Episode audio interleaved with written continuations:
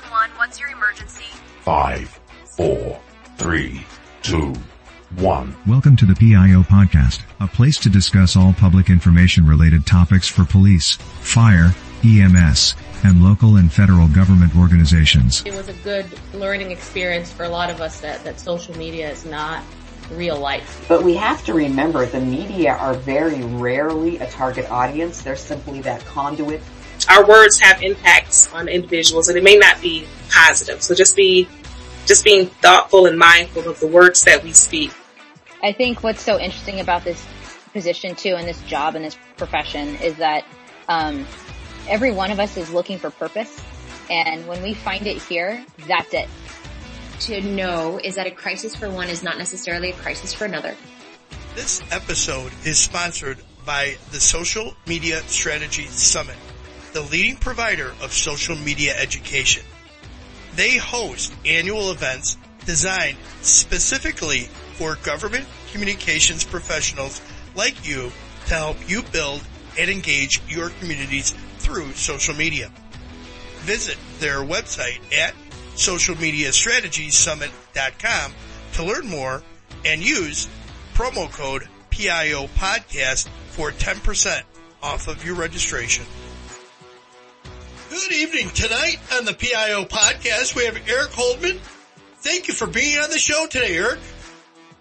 Hey, great to be able to join you there, Robert.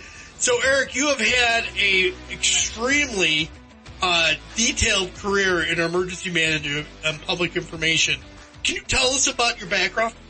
Well, uh, briefly, and then this will come to bear, is I actually had a 20 year uh, military career as an infantry officer. Uh, and part of that career uh, included four years working with then Federal Emergency Management Agency 5, which is in the Midwest. I was at Fort Sheridan. They were in Chicago. And then I, when I transitioned out of the military, I was out here uh, in Washington State and moved into Washington State Emergency Management, where I spent uh, time doing public education, uh, which is not public information, but that had that function along with uh, training, exercises, eventually operations, and then uh, planning. And from there, I moved to Washington State uh, here again, it's the King County, which is Metro Seattle, but does that include the city? Uh, emergency management. I was there 11 years and did a few things more after that. Today, I'm the uh, director of Center for Regional Disaster Resilience, which is five states and five Canadian provinces and a little bit of a unicorn organization, not a lot of us around. Wow. Okay. So several years ago, you had a presentation called The Media is My Friend. And, and I want to know why is it so important for PIOs to remember this and to work with the media as a friendship?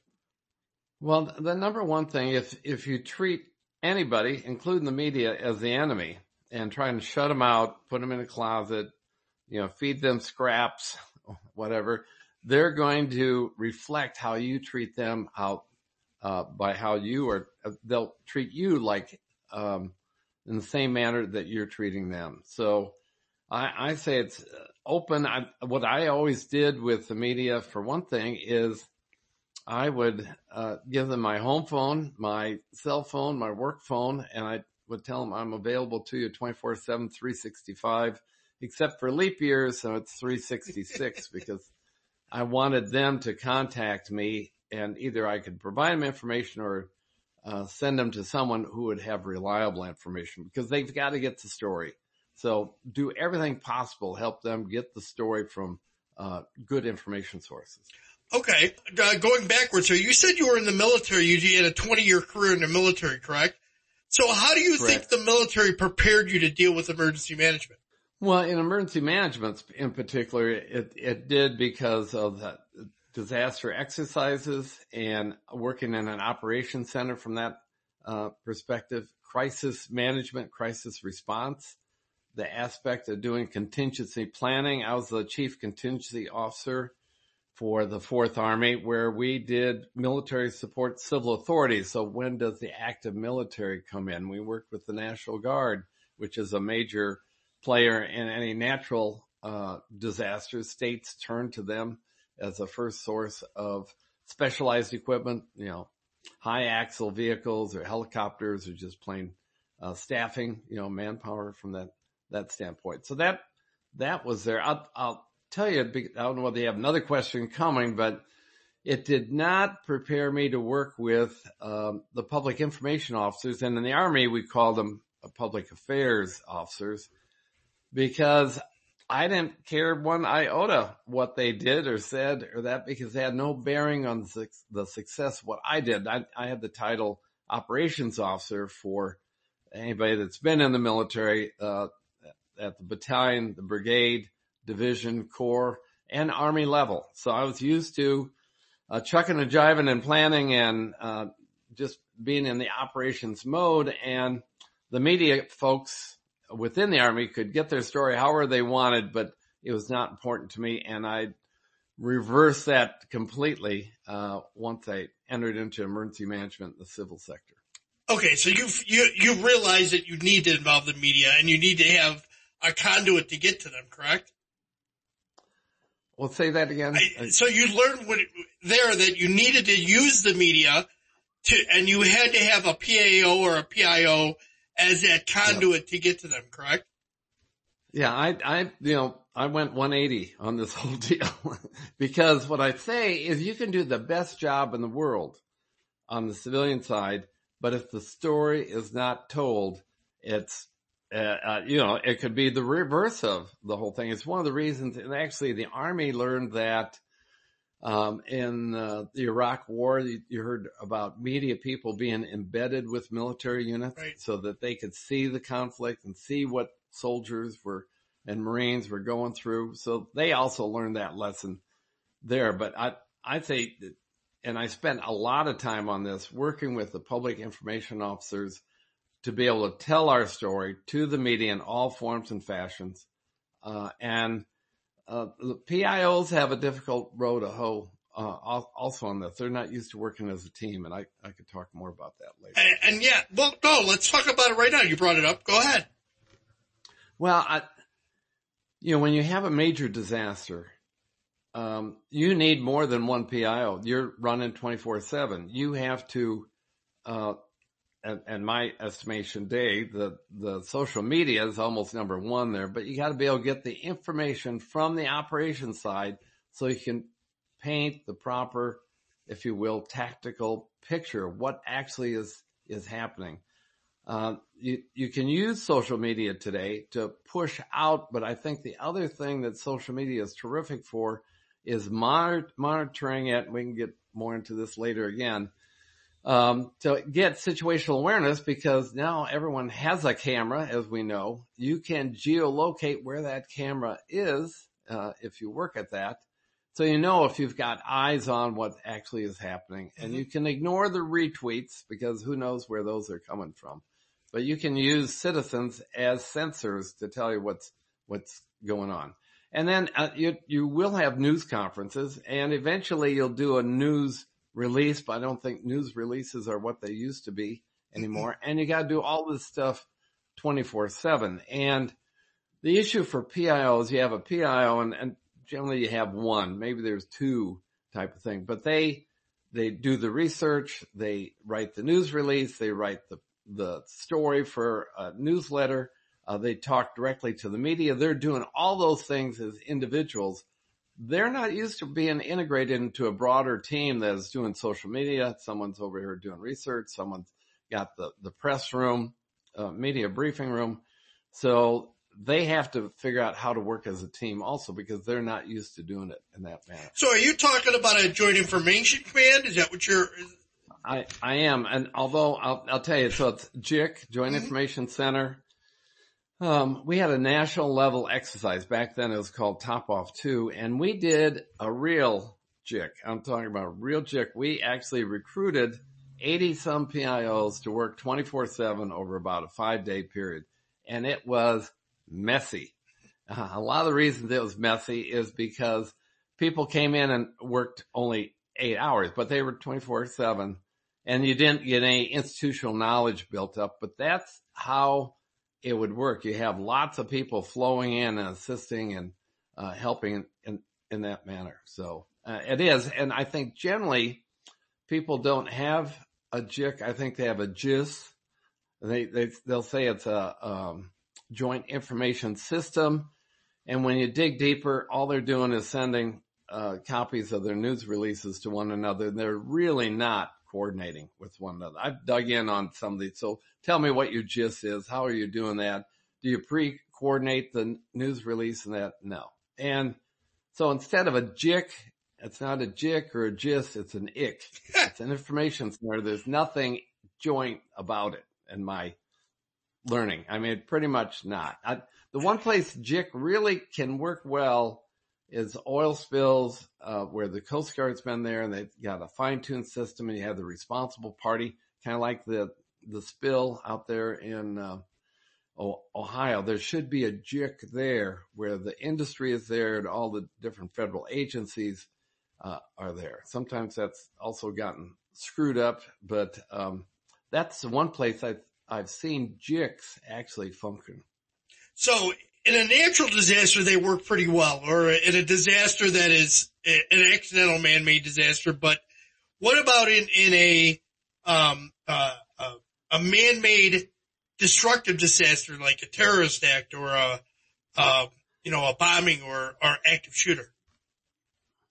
Well, I'll use the example of um, deep oil or Deepwater Horizon. Mm-hmm. That was the spill in the Gulf of Mexico, and I like the Obama administration. I thought they did a good job uh, overall, but in that instance, uh, I think as BP, British Petroleum was a responsible party, and I, the administration felt they were being tarred by working jointly with British Petroleum, BP, and they pulled out. They stopped working together. So BP was a responsible party. They just should have been hand in glove with one another and the Obama administration pulled out because they were getting a black eye by working with British Petroleum. And that's, that's a negative learning experience there. I think that happened. Well, I was researching your stuff, Eric, your background and the things that you've done. I came across, uh, uh, while you were at the Port of Tacoma, you coordinated a maritime domain awareness project called First to See. And that was using social media and citizen reports to improve common operating picture for the sector of Puget Sound. Can you explain specifically what the project was? Sir, well, uh, again, this is a great example of being able to leverage Homeland Security monies. And this is back when the money was really flowing. So there was $400 million available nationally for maritime security. And the Puget Sound region was getting, and that's uh, out here, it'd be, oh, like eight counties bordering on the Puget Sound uh, for the maritime domain awareness. And uh, we were able to get some significant funds, a, a couple multi-hundred thousand dollar grants. And I worked with then Pierce County Information Telecommunications, Linda Gerull, if anybody knows that name. She's actually the IT director for the city and county of San Francisco now. And in here, I I found someone who had an interest in emergency management understood that nothing's been done on this and then brought the full talents of her team uh, to bear to develop it. And I was thinking, well, this is going to be an app and citizens would have it, but we went way beyond there that you didn't have to have someone sign up to be a reporter. You could just, because Twitter is an open system. Facebook yep. is not, unfortunately, but Twitter is an open system. So you could search, draw a polygon or a uh, circle over an area and search for terms. And like in an earthquake, I'd be looking for collapsed, fire, trapped, uh, that type. If it's a maritime uh, disaster, I'd look for anything that would say sinking, you know, on mm-hmm. fire. Uh, and those would think, those things would pop up on a situation map, pinpoint where they are. And again, you're able to ignore the retweets. If it's a retweet and it's coming from England, that's way off the map. So you're only getting data from eyes on the target. That's why we called it first to see who's seeing it and then be able to report that. And people say, well, you can't try. I had a lot of pushback on this. I, I tell, well, you can't trust this. Well, I always told my emergency operations center operations people, remember the first report is almost always wrong, wrong and a lot of times that came from first responders. So, but if you got multiple tweets separately, not retweets, saying the same thing, I think you could probably take that information to the bank. At least you have a good idea where it's happening. Hopefully there's a picture to go with it that illustrates what's going on. And then you can hone in direct resources there and develop first responder eyes uh, on it from that standpoint. Okay. And, and what year was that project, that project done? Uh, let's see. So I'm thinking about when I got to the Port Tacoma, um, 2009. And so that was probably about, uh, 2010, uh, 11, 12. Okay. Uh, when I left there, we were still working it uh, from that standpoint. But I tell you, I, I've been on the bleeding edge. I've been on the cutting edge. This was cutting edge, not bleeding edge because it was federally funded, we could give this tool to emergency managers and public health officials, and they did not envision how they could use it. No. Even uh, the city of Seattle emergency management director, who's highly qualified, nationally known, when I mentioned this to her, she said, well, you know, I don't personally use social media. I, okay. Yeah. Now I understand you might not use it, but here's a tool you guys can use and use it from two sides, both from public information side and you could use it for the situational awareness side. So it was a hard sell. And even today on my own podcast, um, a few months back, I interviewed a college professor who looked at the use of social media uh, during hurricanes in Florida, and it's still not being used by the majority of emergency managers. They they, they don't see the utility. I think there's a fear factor of they'll get in trouble with using it.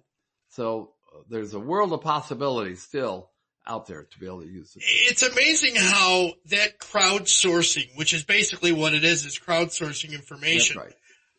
It's still a battle in this day and age to get those that are the people in charge to say that's a value because they're the, the people on the ground there in a disaster are your first responders before the first responders even get there.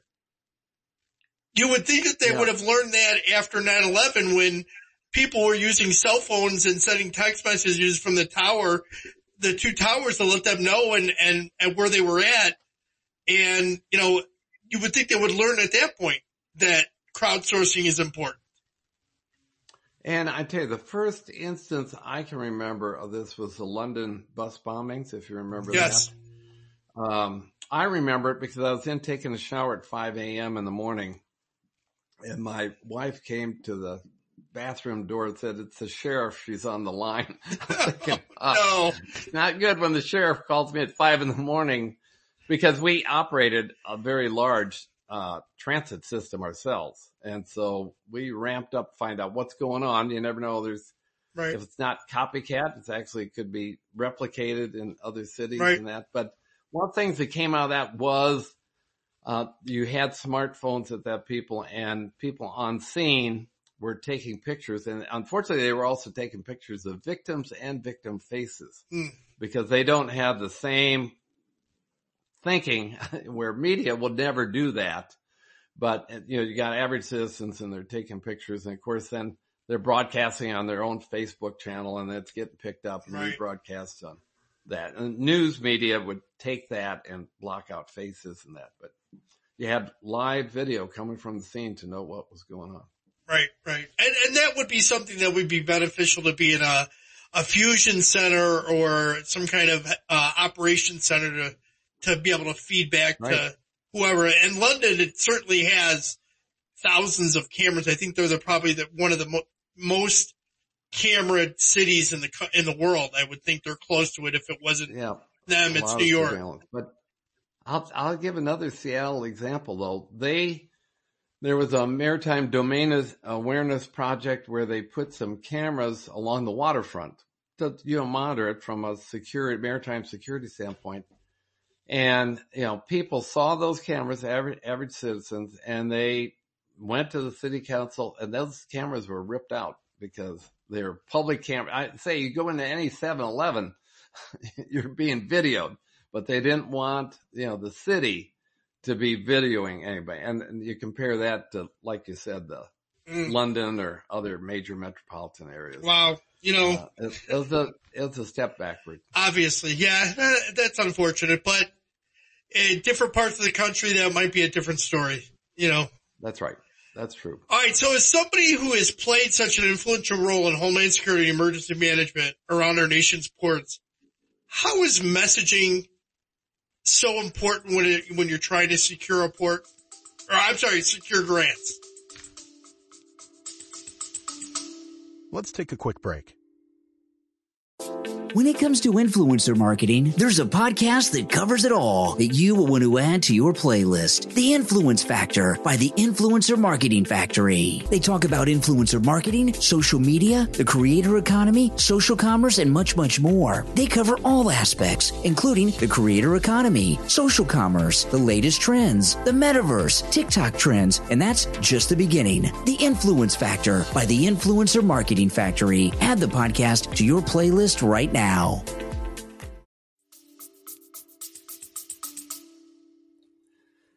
To uh, to obtain a grant. Yes. Um, well, I always say you you need to be aware what the grant criteria is, and that you can't always, you know, you may want to do something that's not in there, and so uh, sometimes you can try and shave edges off of the square peg as you're trying to put it in the round hole. but your best bet is read the grant, see what's allowed, where the areas of emphasis are, and then sometimes if it's all about terrorism, maybe you can do that project, but still gain an all hazards benefit from it. Because, for instance, that First to See was a terrorism based funding grant, but you know, it has all these other natural hazard benefits also. So, if they're concerned about terrorism, then you got to focus on terrorism. Uh, but then a lot of times there's also an all hazard approach that can be made with those same uh, grant dollars and the project as you design it. Okay, so let's talk about when you coordinated some regional public education campaigns. Can you go into some detail about some of those? Yeah, and uh, this again, I'm, it's a lot of this has been all funded by Homeland Security funds. This started after 9 11. The first shot of money was about 2003, and we're talking for King, it's 3.2 billion dollars nationally was being given to states to funnel down to local jurisdictions. And uh, King County, population of not quite 2 million back then, it's over 2 million now. Uh, we got $5 million. And there were no strings attached other than use it on terrorism because the programs were not very sophisticated yet. Mhm. Uh, they hadn't written all the, all the guidance on that. And I've always believed that you cannot have government cannot do enough uh, to become prepared for whatever the disaster is if the general population is not prepared. You can't overcome their unpreparedness with government preparedness. There's just too many of them and too few of you. Uh, even in King County, which we had a fairly robust staff of 20 people, uh, which a lot of local emergency managers in smaller jurisdictions would say, wow, uh, to that. Uh, I know, like California, I, I think has like 500 or so at state level, so they have more resources uh, than that. But what you have to be able to do is, I'm, I'm losing my train of thought here. That what we were talking About about public a- public education program campaigns. Okay, public education. It's so even city of LA, yeah, they got let's say they got 150 staff or something like that. You still got you know five million people. You know, so you can't overcome it with that. So I've been a big proponent of telling the people this is what you need to. If nothing else, you need to be honest with them. One of the significant things for us in the Pacific Northwest, and Oregon started this, and Washington picked it up after a big earthquake exercise in 2016 called Cascadia Rising, is nationally the message is to be prepared for um, three days, 72 hours. Here now, it's two weeks because there's a recognition that not everybody can't uh, get to you even within uh, a three day time frame. I, the presentation I'm going to do one next week that I do today is called uh, no one is coming to help. And that's the planning factor they need to have because here with earthquakes, I call them come as you are disasters.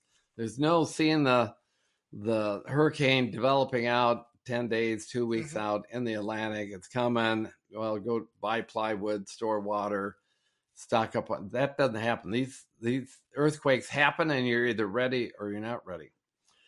But one of the things we did with the money, and we were still on the three day mode there, um, we got some funding, some significant funding, and uh, we tried to do a, a building block saying, okay, what's our message and who should we target on this message? And we worked with a marketing company to do some survey, survey work, and we did listening sessions. We were behind the glass type of thing, watching average citizens talk uh, about this. And the marketing company said, Well, who's your target market? And uh, we said, Well, everybody, because we want old people, young people, school children, preschool children, everybody to be ready uh, for a disaster. Well, marketing, you can't market to everybody. And through that studying we did, we ended up targeting uh, women with children, that they cared more about the disaster preparedness side than anyone else. So that's when we uh, tried to message, we tried to message to women with children. And uh, the other thing we came up with, it was called Three Days, Three Ways Are You Ready? And we didn't just hand out pamphlets, we bought airtime. We did a partnership with several media organizations, local media, uh, television stations, and uh, as a comprehensive radio, TV uh, boards, we partnered with the Mariners baseball team and had a, a giveaway. It was called uh, Safe at Home. Anytime a Mariner scored, uh, there'd be a kit donated to someone in the stadium that was picked randomly. Um, and we also another year we had you know, score two, uh, which was a double base uh, type reward for it. So we took more of a comprehensive uh, approach to it, and we made sure that these public service announcements we did, so TV ads, uh, we wanted accountability. We didn't want them showing at two in the morning, one in the morning, and we targeted local news as the time when more people are watching and would uh, hear that message. Okay. And uh, through iterations of other grant monies, we were able to expand that to Eastern Washington also, and I, I could share a little bit. So I have a real quick. I have a question. You mentioned it a minute ago about now it's planned for ten days, correct? Uh, two weeks. Two weeks. Okay, so for Oregon and Washington. Okay, so let real quick. It, there's a kind of a, a, an event going on in in uh, mountains, California, in Tahoe, and and so on, where you have people that that have had feet of snow multiple times in a couple days, and yeah, five feet. They're running out of of uh, fuel oil. They're running out of food. They're running out of supplies. There's no electricity, and so on. They can't get to the roads. The roads can't. They can't plow them quick enough, and and Yep. Here, here is messaging that didn't get to them, realizing this snow is going to come down. It's going to keep coming down, prepare, you know, and now you're saying two weeks. Yeah. I, well, the issue always is high impact, low frequency events. And, you know, right. it's, it's, historic for them on this snow. Uh, I always, I uh, always say, watch any newscast on disaster and they'll find some old codger uh, and they'll say, How bad is this? Well, I lived here all my life and it's never been this bad. But, you know, all your life in seismic terms is not very long. No, you know, so. not. Okay, all righty. Type of thing, and and and it can be hard because people are not paying attention uh, to this. It's uh, again they they build where hazards are because it's very beautiful, and they want to have a great view of the ocean. As and how close do you build to that cliff? And should you put a swimming pool on the edge that adds a whole lot more weight to the the clip. Right, and, right. Yeah, they're just not thinking. Right. So let's talk about you. You said there was another program that you guys were work, you worked at it. I think you said in Portland. No, well, uh, Oregon, Oregon, started the entire uh, uh, two weeks, and I think that's the other thing. To be honest with um, the citizens, don't create false expectations. Mm-hmm. That's why I'm saying I, I say no one is coming to help. I just shared that with someone who's doing the the PR work, went in a newsletter, and they said, okay, so well, eventually someone would come. I said, well, it's possible, but the planning factor should be no one is coming to work, right, to help you, right. Yeah, do do that. And this is a senior living uh, arrangement, and uh, yeah, there's a generator in a five story building, but all these people have walkers or wheelchairs, and fuel. Uh, we did a fuel study uh, just last year uh, and fuel's going to run out also. There's only two pipelines um, running, and they run parallel with one. They're all one company that provides all the petroleum fuel,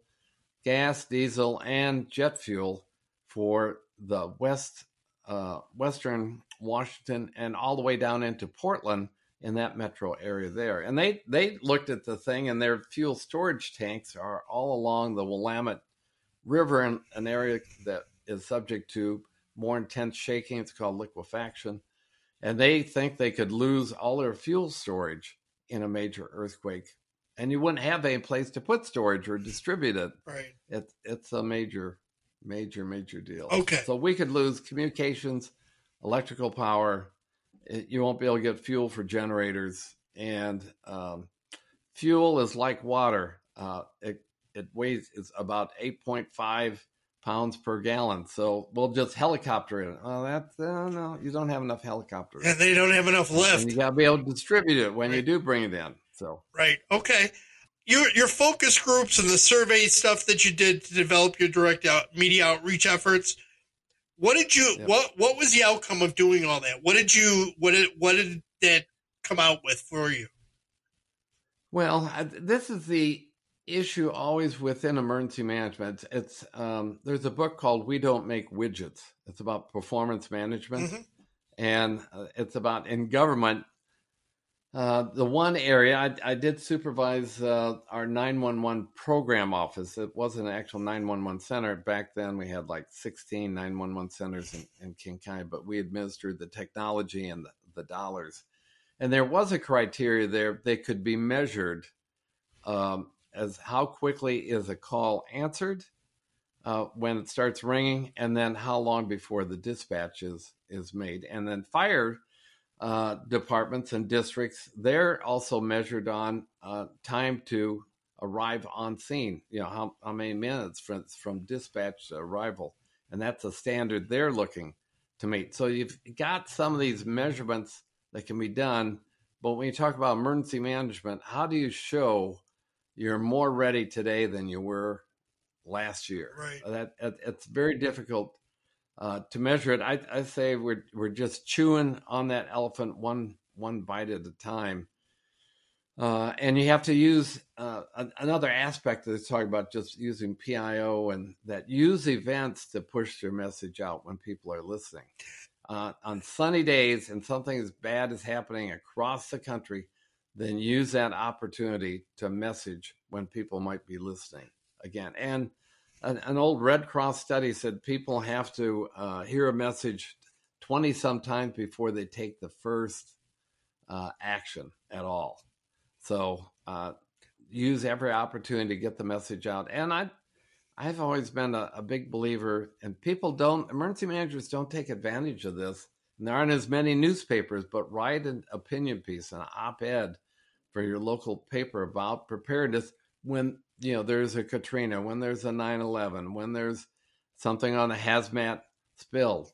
Write about it and include individual preparedness messages uh, in that. You, they'll they want something that's current, so be quick and be proactive in giving them information. It does you no good to send that in six months later. Right, right. That, that, instant. You know, I t- Eric, I do that. I used to do this when I was working in a, in my other department years ago. Anytime there was an active shooter event, I was always putting out uh, afterwards. I would always put out um, a video and talk about the run hide fight, the the standard back at the time, um, exactly. and reminding people that this is what you do and I, I got criticized a couple times by some people in the community, and then also by some some people, uh, political people within the community, because uh, some politicians said, "Well, you're you're you're scaring the public," and I said, "No." I said the only way you can raise awareness is for them to be reminded that this is what they do because when that active shooter happens, if you don't mentally have yourself prepared for it, you're not going to be able to react with those three things run, hide, fight. You're going to freeze. I agree. I agree totally. And I understand what, yeah, I worked for a port and uh, was doing security, and the director would ask, Eric, why do you always have to be talking about security? And I'll say, well, I am the security director. that's that's what you hired me for, right? You know, that, but they, you know, uh, you make people nervous, and I, I, understand. You're talking about stuff that likely will never happen. Well, but when it does happen, uh, they'll be better prepared. You know, you always hear, I, I, you always hear that the news, and it said, well. Uh, the we never thought it would happen here, but today it's it happened to us. And I mean, yeah. I don't know how well, many times I, have heard that. I've, I've got the four stages of denial I can share with Go you ahead. Right here. Go ahead. Number one is it won't happen. Uh, number two is if it does happen, it won't happen here, which is what you made me think about it when you said. And then we had the Nisqually earthquake, which was shook for 40 seconds. It was back in 2001. And that is, if it does happen, and it does happen here, it won't be that bad. That was not the end of the world. I mean, it's significant. 6.8, I think, was the final resolution. And then the last one people use to dismiss doing anything, if it does happen, does happen here, does happen to me, there's nothing I can do about it. But I, then I tell people that even in a catastrophic disaster, take the Tohoku, um, uh, Japan tsunami and earthquake that happened there, only about 2% of the population actually dies in a catastrophe. So don't plan on being dead you need to be planning on being alive. And uh, the difference is what you do beforehand uh, will make the difference of what your comfort level is after that disaster has impacted uh, the region. Well, I appreciate you bringing up the four stages of denial because that it's so yeah, true. Yeah. So I want to just share one other thing is you can because you brought up active shooters, just the Uvalde shooting yep. that happened there. Of course, the response, a lot has been said about. No, I don't even want to talk about that. But, but think think about the PR disaster that followed mm-hmm. that whole thing. Multiple spokespeople talk about different aspects. It was uncoordinated. There was nothing joint about that whatsoever. Um, and then as you know things get twisted you know you get more and more information there's there's just no coordinated flow so watch those events, learn from them. Sometimes um, there used to be a motivational poster of a ship sinking, and it said sometimes um, these types of events uh, are only there to motivate you to do something different. you know, so learn from other people's mistakes. Absolutely, and look for them. And if and if we're not looking at as a PIO, and, and I've been in this field now, I've been in law enforcement for twenty nine years almost now and a PIO for 16 years now. And one of the things that, that I've always done is gone back and look at, well, how did, why did they do that? Why did they say that? Or why didn't they say that? And what yeah. could they have done differently? I've, I always said that. And, you know, sometimes I've tried to break down some incidents in, in my mind and say, what would I have done differently? And I think we do ourselves a disservice if we always think, again, that stage of denial. It's not going to happen here. Let's take a quick break. Did you know that you can change what you taste by what you hear? How can you use sound to make a deeper connection with your clients? Can we be healed with sound? Sound influences people in their buying decisions and their daily lives. In the podcast Audio Branding, I explore all of this, both with my own observations as a voice actor of over 15 years and by interviewing knowledgeable professionals in the field of advertising, marketing, music, and science. To have a listen for yourself, visit audiobrandingpodcast.com.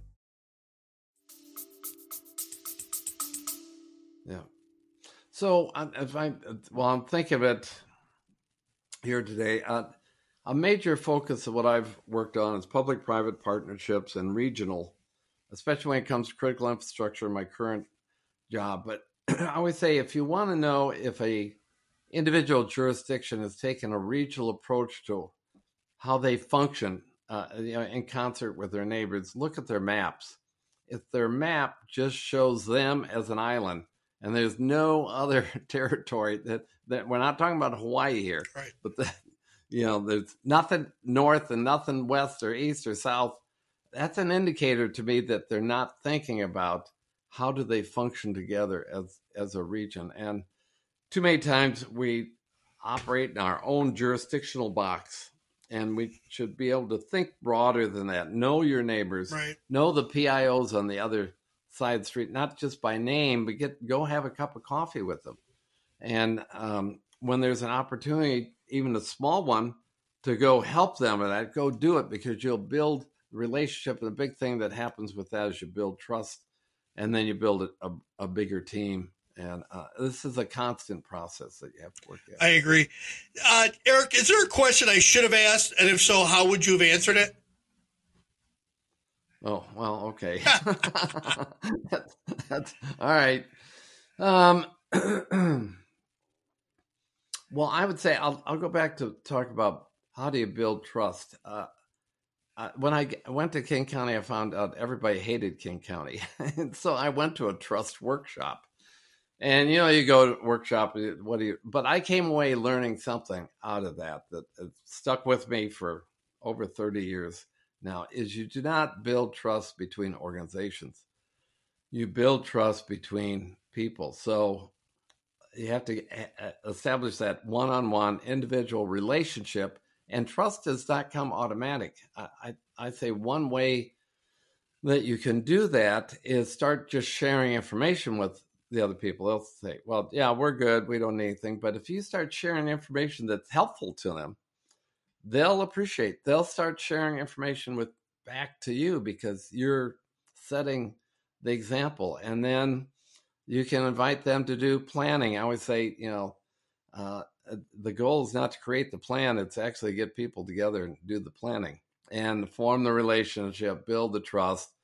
Uh, because always the incident is a lot different than what you anticipate. The pandemic would be a great example. We did a lot of pandemic planning, but COVID uh, test kits were never something we planned for. We never anticipated developing a vaccine that fast and setting up vaccine, uh, you know, stations, immunization type of things. So you always have to uh, be prepared to react on the fly. I'll, I'll give you a quick example of that, and this is old, old style. We had a wildfire uh, going and threatening uh, the city of Leavenworth, which is not where the prison is. This is a Bavarian type town uh, just over the mountains in the Cascades. and people had been evacuated and they had no idea if their properties or they lived out of state, if their properties okay. And uh, a couple of people working say, hey, what we could use is a citizen hotline that would gather information where they could all call in and we could answer the question. And you know, we started with five people, then we had 10 people, then we had 30 people on a shift at one time. And you have people gathering information, making maps.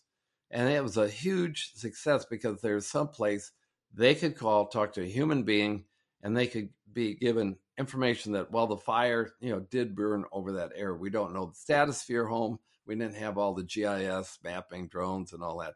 But we could tell them, so, no, the fire's never reached. And really eased a lot of people's worries because we were able to give them information. And now a lot of that can all be done technologically with uh, social media and uh, public maps and websites. But uh, be creative. And uh, when somebody comes up with an idea and you think it might work, run with it. Right. Absolutely. Thank you. Um, Eric, I'm going to switch this to some rapid fire simple questions. Are you ready? Yes. Texting. I'm ready. Texting or talking? I'm still a talker, but the next generation is texting. Coffee or tea? Coffee. Adult drink of choice. Decaf. Decaf. There you go. Adult drink of choice. Uh, I don't drink, so it's Diet Coke. Okay. what would be a superpower if you had one? Oh, I've already identified this. Be able to remember the name and face of anybody I ever met. I just turned over 13,000 contacts and I've looked at my daughter-in-law and not being able to remember her name, so it's a problem. Do you have a pet, sir? Uh, no, the the dog's dead and the kids are gone. But it was Mackenzie, great great pet, Airedale. Okay. Is there a book or author who had an influence on you? John Maxwell is a is a, a great leadership off, author. He's got like um, oh, I'm trying to think, uh, 21 irrefutable traits of a leader, something like that. But a book I really love is it's called uh, Failing Forward. And it's all about how do you learn. We, we talk about lessons learned, and most of the time they're not learned. You know, there's lessons observed from that standpoint. And the thing, it's a small book that I remember from lessons from that that I, I took with me is the lessons will continue to be taught until they're learned. So yeah. Oh, isn't that true? Learn them quick. Yeah. What else you got? Ask permission or beg forgiveness. I I learned that a long time ago.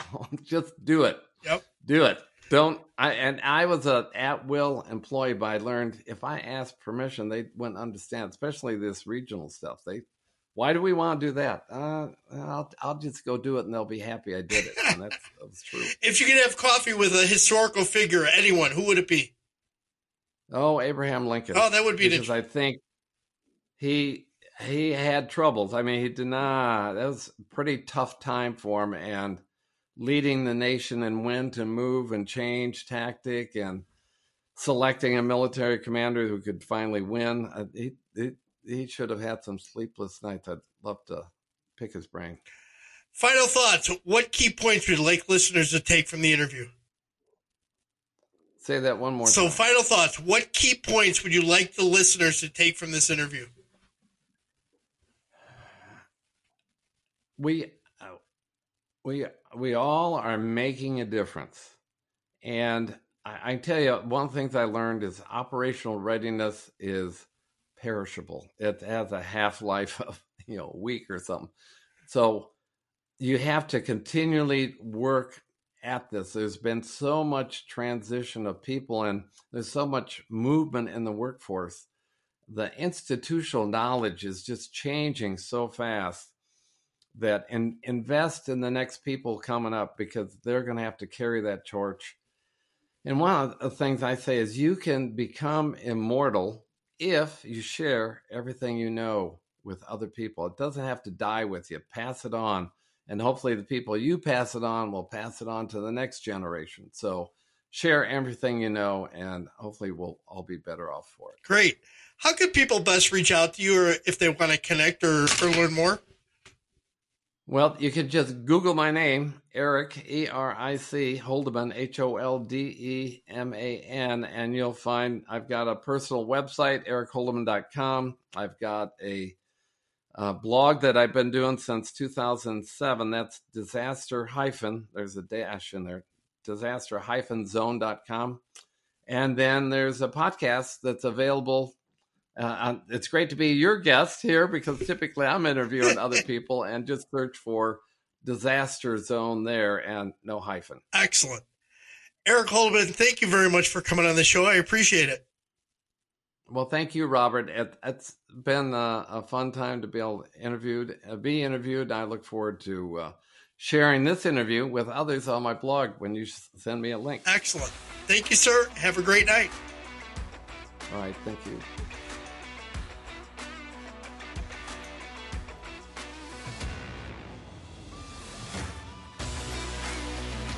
That's all for this week. We hope you enjoyed this episode.